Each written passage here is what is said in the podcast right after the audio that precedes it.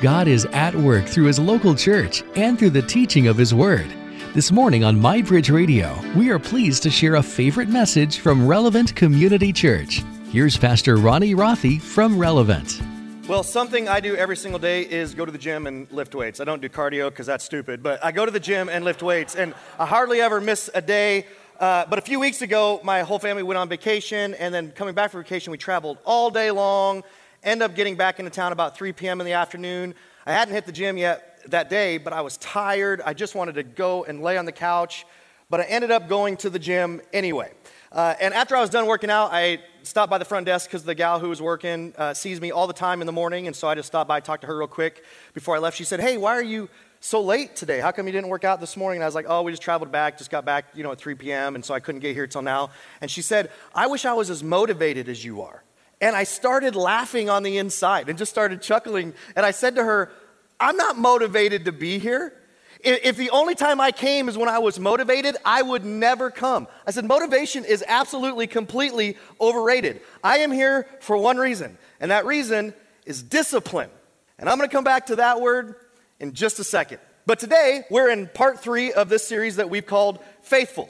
And over the last few weeks, we've discovered that Jesus' agenda for his first and for his 21st century followers is that they and we would be people characterized by big, active, in spite of, unshakable faith in him, confidence in him, trust in him. People who, no matter what happens to us, uh, no matter what comes along, have unwavering confidence that God is in control. People who, regardless of what life throws at us, trust that God has a plan for our lives. When we experience the death of a loved one, the job loss, infertility, suffering, pain, disappointment. People who have extraordinary, big, out of the box, mind boggling, unwavering, unshakable faith that God is with us, that God is working, that God is there, and who actively proclaim, Jesus, no matter what, I trust you. And because of our faith in Him, people who experience unexplainable hope and peace and joy, even when our lives seem to be falling apart. Now, imagine if you could have faith like that. I believe one of the reasons that you're here is because you want that type of faith. Unfortunately, so many people, uh, you know, and for, for some of us, you know, that may seem like a far fetched dream. You've just seen too much, you know too much, you've experienced too much. But I believe with every fabric of my being that this is where God wants to take you. It's where He wants to take me. It's where He wants to take us, regardless of where we're at currently on our faith journey. And the reason God wants to build into people, the reason God wants to build into you an extraordinary, big, out of the box, mind boggling, unshakable kind of faith in Him is because of one key word. And don't miss this word. That word is relationship. God created humanity, God created you for a relationship with Him, a growing, real, authentic, interactive, intimate relationship where we experience His power and presence in our lives. But this is so important to know. Our faith in Jesus and the quality of our, uh, of our faith in Him, our, our faith in Jesus, excuse me, and the quality of our relationship with Him, those two things are intertwined because, as we talked about the last few weeks, as trust goes, so goes the relationship. And This is especially true between you and God. The question is how do we get, develop, and grow an enduring, go the distance, unshakable faith? An extraordinary faith that informs our real world responses, decisions, and actions as we walk through the valley of the shadow of death. And the reality is, is that being faithful doesn't happen by accident. God wants to grow your faith, but being full of the faith that God wants for you and being full of the faith that you want for you doesn't happen by chance. It doesn't happen by accident. So, what fuels the development of extraordinary faith? Where does that come from? What are the essential ingredients that, when stirred together, result in enduring trust in Jesus? Well, based on what Jesus taught and Jesus modeled, combined with hearing hundreds of stories of people who have developed extraordinary faith, we've concluded there, that there are five faith catalysts that God uses to fuel our faith in Him. There may be more, but I'm convinced there are at least five because over and over and over, when people say, Here's the thing God used to grow my faith, here's the thing God used to transform my faith, they always seem to fall into one of five categories. And throughout this series, we're taking a deep dive into each one of these.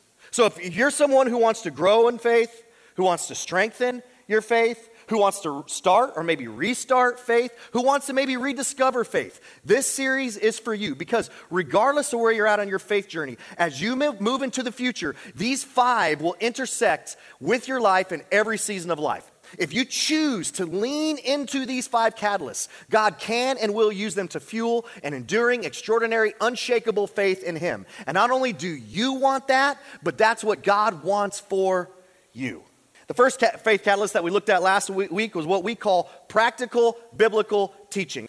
Before I jump into the second faith catalyst that we're going to dive into today, uh, before I do that, I want to come back to a word that many of us don't like, but I mentioned a few seconds ago and that word is discipline. Now, discipline is a word that many of us love to ignore. Many of us love to resist, but when because when we think about discipline, we think about what, you know doing what we feel like we ought to do, but don't really want to do. And many of us hate this word being even brought up because we all know people who are more disciplined than we are. And on one hand, we're inspired by him. On the other hand, we want to punch him in the face and we want him to go away. I mean, we all have that thing that we feel like we ought to do, but we don't want to do because it requires dreaded discipline. Well, one of the interesting things about discipline is even though we initially resist it, we never end up regretting it. I mean, anyone who's ever chosen to be disciplined in any area of life never regretted that decision because of what can only be learned on the other side of the, of the decision to be disciplined. And that is that discipline facilitates progress. You know this. There is no progress without discipline. None.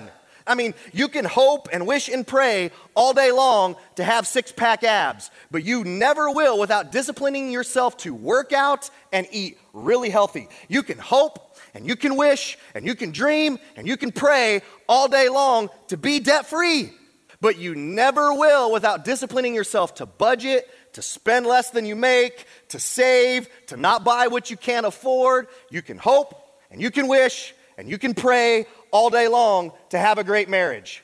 But you never will without disciplining yourself to communicate, to have fun together, to spend time with one another, to forgive one another. We, we already know this. There is no progress in anything without discipline. In any area of your life where you want to see progress, you've got to make the choice to be disciplined. Another interesting thing about discipline is that attitude is unrelated to outcome. And what I mean by that is if you work out with a bad attitude, there's still progress. And sometimes, sometimes, ought to becomes want to. I used to hate going to the gym and lifting weights, and now I love it. I used to feel like an ought to, like I'm supposed to do this thing. But after years of being disciplined and doing it, I want to do it now because, as you can see, I've experienced the extraordinary benefits of lifting weights. now, what that wasn't in my notes. now, what does all this have to do with faith? And the answer is everything. The second catalyst that God uses to fuel our faith is a specific kind of discipline. We call it private spiritual disciplines. And by the way, there are all kinds of private spiritual disciplines. Here's, I'm gonna put a few up on the screen. These are not, this is not an exhaustive list. There's no priority, they're just alphabetically ordered. These are different examples of private spiritual disciplines. Now, here's the deal when people tell their stories about their faith and their trust and their confidence in God growing, one of the things that consistently shows up is then I started praying. Then I started to read the Bible on my own. Then I started writing out my prayers in a journal.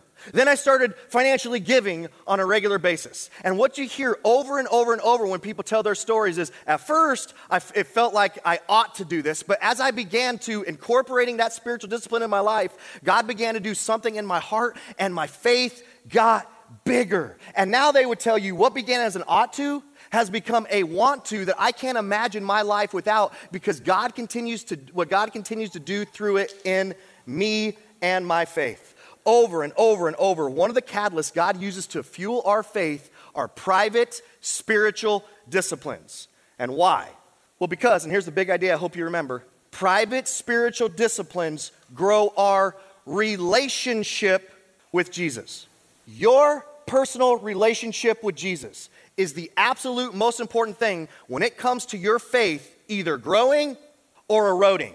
What's true about all private, spirit, uh, uh, pr- private spiritual disciplines is that they all help us grow our relationship with Jesus in a way that nothing else can and in, and in a way that nothing else will do. And before I tell you why that's the case, I want to look at what Jesus himself had to say about them. The most famous sermon Jesus ever gave is recorded in Matthew 5 through 6, or 5 through 7, and it's called the Sermon on the Mount. Last week we looked at how Jesus actually concluded that sermon. Today, we're going to look at something that Jesus had to say within that sermon that's recorded in Matthew 6. In the middle of the Sermon on the Mount, Jesus specifically talks about three private spiritual disciplines. Now, we're only going to look at two of the three today because, to be honest with you, the third may, may be way too convicting for some of us today. So, as we listen to Jesus' words, I just want to encourage you to pay special attention to two things. The first thing I want to encourage you to pay special attention to is what Jesus said the outcome of these two private spiritual disciplines are because th- this is the powerful outcome of all private spiritual disciplines. Second thing to pay attention to is your emotions and your thoughts. As we listen to Jesus' words here, you may feel some internal tension. Or you may find yourself arguing, making excuses, justifying, resisting. And if you find yourself feeling that or thinking that, I would encourage you to ask yourself, why? Why am I, why am I feeling that? Why am I doing that right now? And as you ask that question, why, remember, your faith is like a muscle.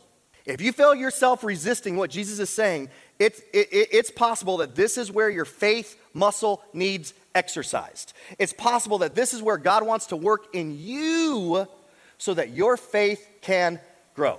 So, here we go.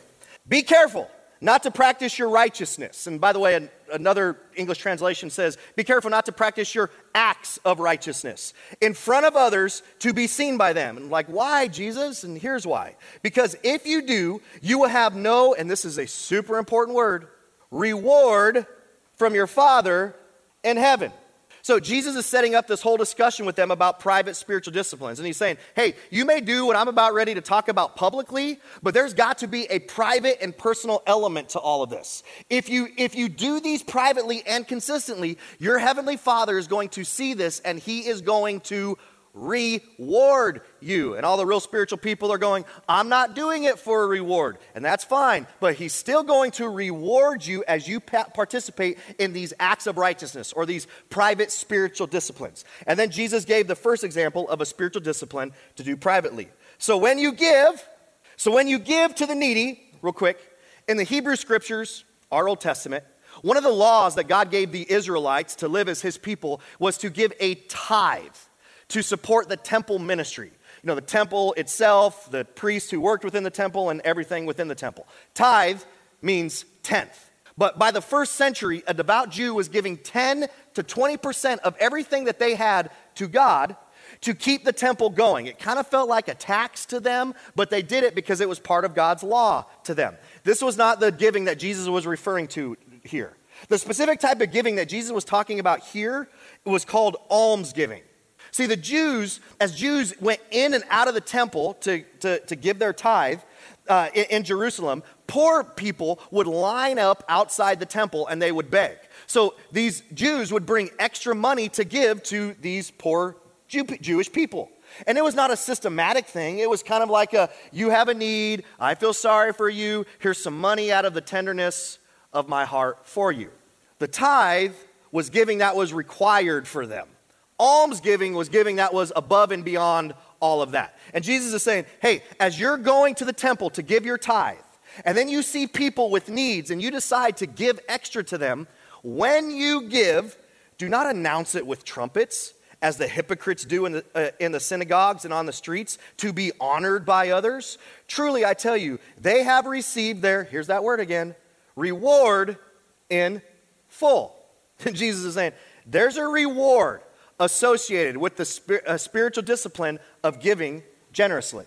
When you give to be seen or to be acknowledged by others, you get a reward. And the reward you get in full is simply to be seen and acknowledged by others. That's it. That's the full reward. reward. You get no other reward. But when you give to the needy, Do not let your left hand know what your right hand is doing. Basically, when you feel like you should do that, like you ought to do that, you know, do it right now without thinking one second about it. That's how you do it without your right hand, left, left hand knowing. Do it without praying about it one more second, about being concerned what's going to happen to you. Do it without letting your left hand know what your right hand is doing, so that your giving may be done in secret. He's saying there's a private, personal element to this spiritual discipline. Then your Father, who sees what is done in secret, will, here it is once again, reward you.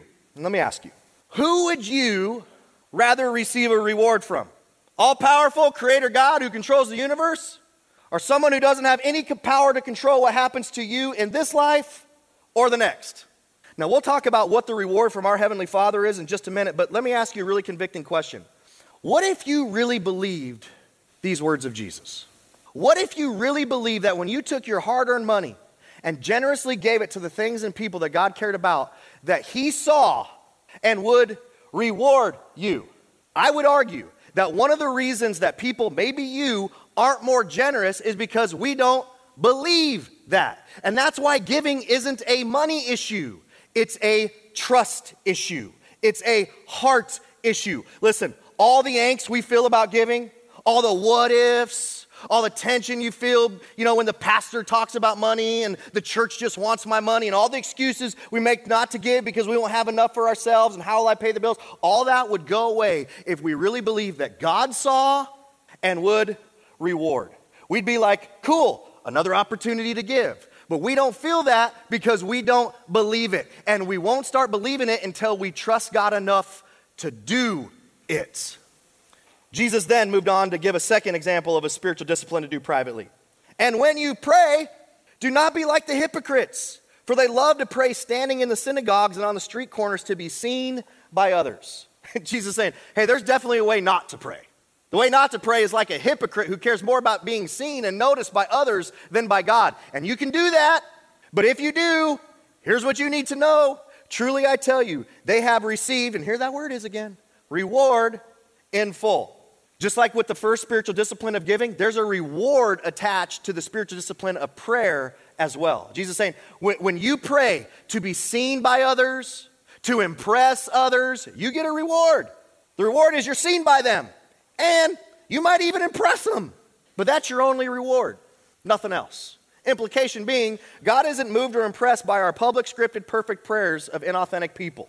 He goes on, but when you pray, go into your room, close the door, and pray to your Father who is unseen.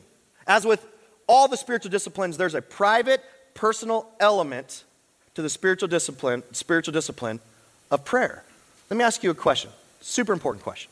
What's your most valuable asset? If you think money is your most valuable asset, you're dead wrong. Because you can lose all the money you have and you can make more back that means it's not the most valuable thing. Your most valuable asset is your time. Because once your time is gone, you can't make more back. It's gone. Here's what Jesus is implying here take the best minutes of your day and spend it alone with your heavenly Father in prayer. Well, Jesus, that's not possible. I have three kids and two jobs and a big project coming up, and I got to get this term paper done, and I'm busy on my team, I play select baseball. You don't even know how busy I am, Jesus. Jesus going, I'm so sorry. I had no idea how busy you were.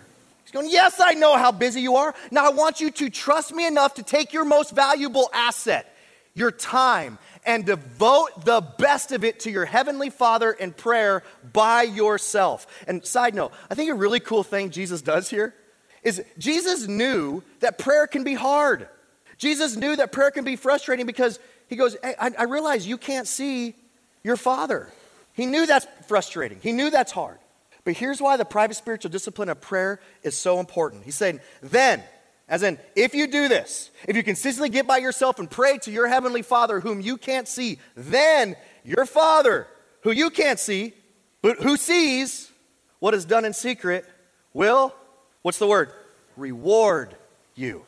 You're going, well, Jesus, I, I can't pray while I'm driving to work. I can't pray while I'm walking the dog, while I'm getting ready in the morning. Like, I can't pray with others and in my small group. Like, I have to go to my room with the door closed. And Jesus, of course you can. And of course you should pray with others and on the go and as much as pro- possible. You're missing the point here. And it's imperative that we don't miss it because what Jesus is telling us is so important.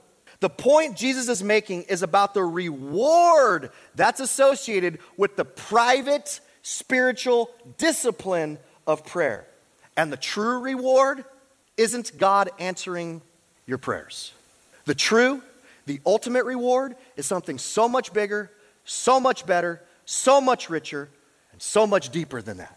And before I explain what that, what, what that is, the third example of a private spiritual discipline Jesus talked about a few verses later is fasting. As I said before, we're not going to look at, at what Jesus had to say about that today, but you should read about it yourself this week. If you read about it this week, what you're going to discover Jesus saying is right at the end of that is, Then your Father, who sees what is done in secret, will reward you. The question is, what's the reward? And I think there's many rewards, but I believe the ultimate reward, reward of private spiritual disciplines that Jesus is referring to here is how they impact our relationship with God. As I said before, your personal relationship with Jesus is the most important thing when it comes to your faith either growing or eroding. What's true about all private spiritual disciplines is that they help grow our relationship with Jesus in a way that nothing else can do and nothing else will do. Bottom line is this private spiritual disciplines grow our relationship with Jesus. And that's the ultimate reward because the more our relationship with Jesus deepens and grows, the more our faith and trust and confidence in Him then grows. And that's what God desires for you. And there's nothing more rewarding than that. And the reason I believe that private spiritual disciplines grow and deepen our relationship with Jesus is because maybe more than anything else that we have the ability to choose to do or not do, private spiritual disciplines align our hearts with God's hearts.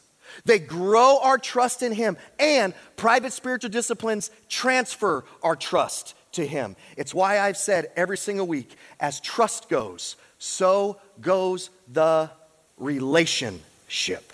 So, do you want to experience the reward of a growing relationship with Jesus? If so, you need to remember that discipline facilitates progress.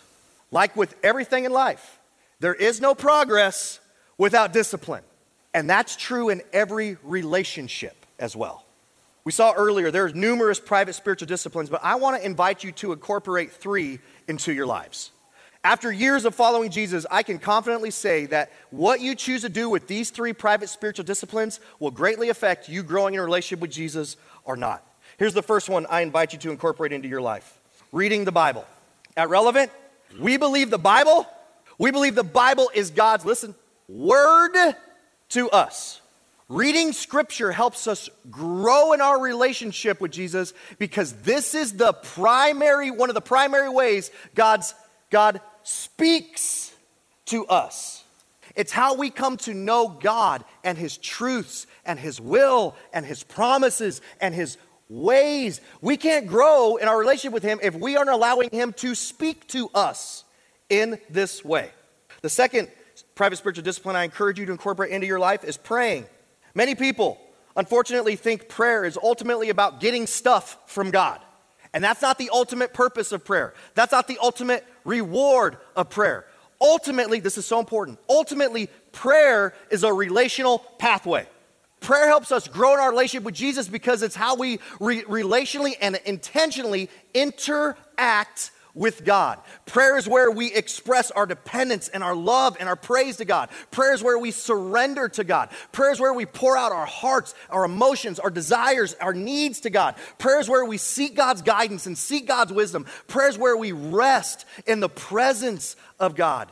We'll never grow in a relationship with Jesus if we aren't interacting with Him. We'll never grow in our relationship with our Heavenly Father if we aren't interacting with Him like our Father instead of like a genie in a bottle. These first two private spiritual disciplines, reading the Bible and prayer, help us grow because they relationally align our hearts with God's heart, God's will, God's character in a way that nothing else can, in a way that nothing else does. Over and over and over, when people tell their story about re- their relationship with Jesus growing and thus their faith growing, you will hear about these two private spiritual disciplines. Here's the third private spiritual discipline I want to encourage you to incorporate into your life giving generously. I think Jesus had started his conversation on private spiritual disciplines with giving because of what he knew and what we need to be honest about. And that is the thing that exposes and stretches our trust in God more than anything money. Because what we're tempted to trust in most for our future and hope and peace and freedom is money. The problem is, no amount of money can give you true hope, true peace, true fulfillment, true security. No amount of money can give you eternal life. Only God can, and He wants to teach us to trust Him for it. So, wouldn't it make sense for Jesus to specifically target the thing we trust in most now in order to get us to trust Him more now? Listen, God doesn't want your money and He surely doesn't need your money. He wants to grow your trust in Him because as trust goes, so goes the relationship. So, in regard to your finances, He says, Trust me. Trust me. And it is so easy to say, I trust God. But what we do in terms of our generosity demonstrates and authenticates if we really do. Not only that, God uses our giving to transfer our trust in Him, which in turn grows our relationship with Him. You hear this phrase all the time around relevant. Generosity generates transformation. And what we mean by that is God transforms our faith through generosity in ways He doesn't in any other way, because through generosity, we're choosing to trust Jesus with the number one competitor for our hearts. And when we do, money loses its grip on our hearts, so our hearts can actually grow in a relationship with Jesus. So, do you want to receive the reward of growing in a relationship with Jesus? Do you want to experience the reward of God fueling your faith? If so, I want to close by giving you a 30 day challenge. For the next 30 days, I challenge you to incorporate two habits into your life. Now, here's what all of us know to be true our habits shape our lives. Good habits shape our lives in a positive way, Bad habits shape our lives in a negative way. The only chance you have to incorporate these three private spiritual disciplines in your life, I just got on talking about, is by developing some good habits around them. A habit takes about 30 days to stick, which is the reason I'm, I want you to develop these two habits for the next 30 days. Here's the first one predetermine a daily rhythm of time with God and stay consistent. In the next 24 hours, before this day is out, I want to encourage you to predetermine when you're going to spend time with God in solitude every day to pray and read the Bible and then stay committed to it for the next 30 days. Well, I don't have time to. Listen, you don't have time not to if you want your faith to grow. No relationship grows without spending time with one another. This is where and how you spend time with God. When and how long you spend time with God, that's different for every single person. The important thing is daily, daily, daily consistency. And here's the second habit I encourage you to incorporate for the next 30 days pre decide what to give and stick with it. Before this day is out, pray a super powerful question God, what would you have me do in regards to my generosity over the next month? If you pray that prayer, I guarantee He's going to answer. Could be a certain amount, could be a certain percentage. And if the answer makes you uncomfortable and you're like, mm, I must not be hearing from God, you probably are. Don't dismiss it because it's in that tension He's inviting you to trust me. So choose to follow Jesus and trust him. Trust him by giving it first. Before you save, before you invest, before you spend anything on yourself, faithfully, consistently, generously, cheerfully for the next 30 days. If you do both of these habits, for the next 30 days, your faith will, grow. I've been doing these two habits for years, and God has used them to grow my faith and fuel my, grow my relationship with Him and fuel my faith. If you take this 30 day challenge and you stick with it, I can't guarantee everything that will happen. But I can guarantee that your relationship and your trust in God will grow. So here's my final question for you What's stopping you from incorporating private spiritual disciplines into your life? What excuses are you making? What justifications are you using? Most people want their faith to grow, and yet, most people aren't willing to discipline themselves enough for it to actually happen. So, whatever's been stopping you, it's time to take a next step. If you do, then your Father, who sees what is done in secret, will reward you. And the ultimate reward is your relationship with Jesus will grow, and thus your faith will grow. And initially, this may feel like a have to, like an ought to, like a supposed to, but there's no progress without discipline. And who knows? What begins as an ought to may become a want to. But either way, your faith will grow. Thank you for joining us this morning for a favorite message from Pastor Ronnie Rothe from Relevant Community Church. If you'd like to hear this message again or more like it, check out Heard on Air on the MyBridge Radio app or online at mybridgeradio.net.